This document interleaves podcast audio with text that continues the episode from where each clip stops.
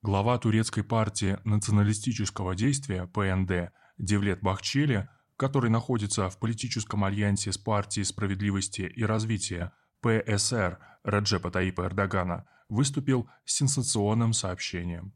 По его словам, на предстоящих в 2023 году парламентских и президентских выборах Эрдоган будет выдвигаться на пост главы государства как кандидат от так называемого «Альянса народа», который был создан ранее в результате закрытых договоренностей между ПНД и ПСР.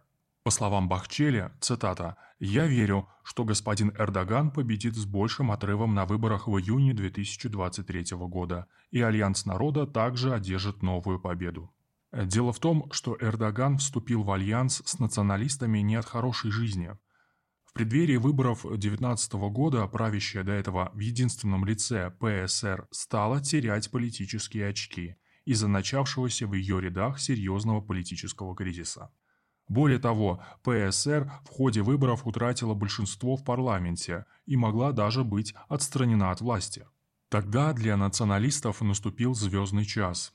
Они не просто сохранили Эрдогана у власти, но и сумели добиться трансформации внутриполитического и внешнеполитического курса страны. Тогда в стране фактически произошел государственный переворот – Оппозиционные партии, имеющие в сумме 290 голосов, могли бы даже лишить Эрдогана и его ПСР власти вообще. Но в результате для Турции были обозначены внутренние и внешние враги. Внутренние – евреи, американцы, европейцы, оливиты, христиане и, конечно, курды. В качестве главного внешнего врага стал обозначаться империалистический Запад. А борьба Эрдогана за новую Турцию стала подаваться как современный вариант освободительного движения. И главный результат – националисты резко ослабили ПСР.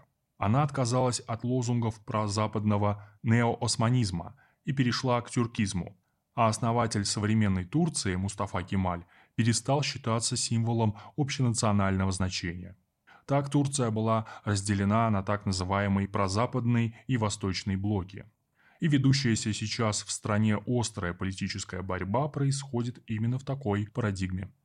Не случайно в ответ на проявление Альянса народа 12 февраля шесть турецких оппозиционных партий Народно-республиканская партия НРП, Хорошая партия, Партия счастья, Демократическая партия, Партия будущего и Партия демократии и прорыва планируют встретиться, чтобы обсудить возврат к парламентской системе. В текст подготовленного соглашения включены пункты об ограничении срока президентских полномочий до 7 лет и сокращении власти президента. При этом отмечается, что события происходят на фоне снижения общественной поддержки Эрдогана и его ПСР. Согласно опросу, опубликованному Центром социально-политических полевых исследований, 60% турок считают президентскую систему в Турции неудачной. Таким образом, в стране за год до начала обратного отсчета до следующих выборов резко обостряется внутриполитическая борьба. Она, как считает лидер оппозиционной партии и бывший вице-премьер Али Бабаджан, может преподнести большие политические сюрпризы. Но какие именно? Проблема в том, что в Турции дефицит харизматических политических лидеров. Все действующие в стране оппозиции политики не являются самостоятельными фигурами и воспринимаются только в качестве участников различных альянсов с западными внешними силами. Не случайно президент США Джо Байден, обещая войну Эрдогану, грозился на выборах оказывать поддержку оппозиции. Но и тут не все столь однозначно.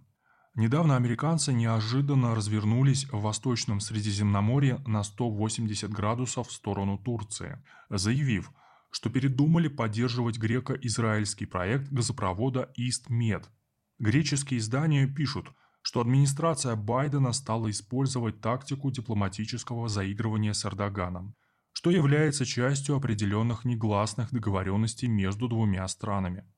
Их главный смысл – добиться в 2022 году разрядки напряженности не только между США и Турцией, но и в отношениях между Анкарой и Брюсселем по линии ЕС, и оттянуть Турцию от России, хотя, как считают европейские эксперты, Эрдоган ставит задачу оставаться как незаменимым союзником Запада, так и сохранить при этом хорошие отношения с Россией и ее соперниками.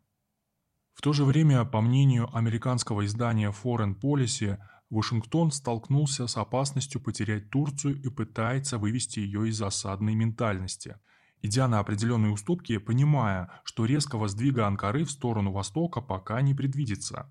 На этой почве, похоже, Эрдоган в купе с Бахчели планирует расколоть перед выборами оппозицию.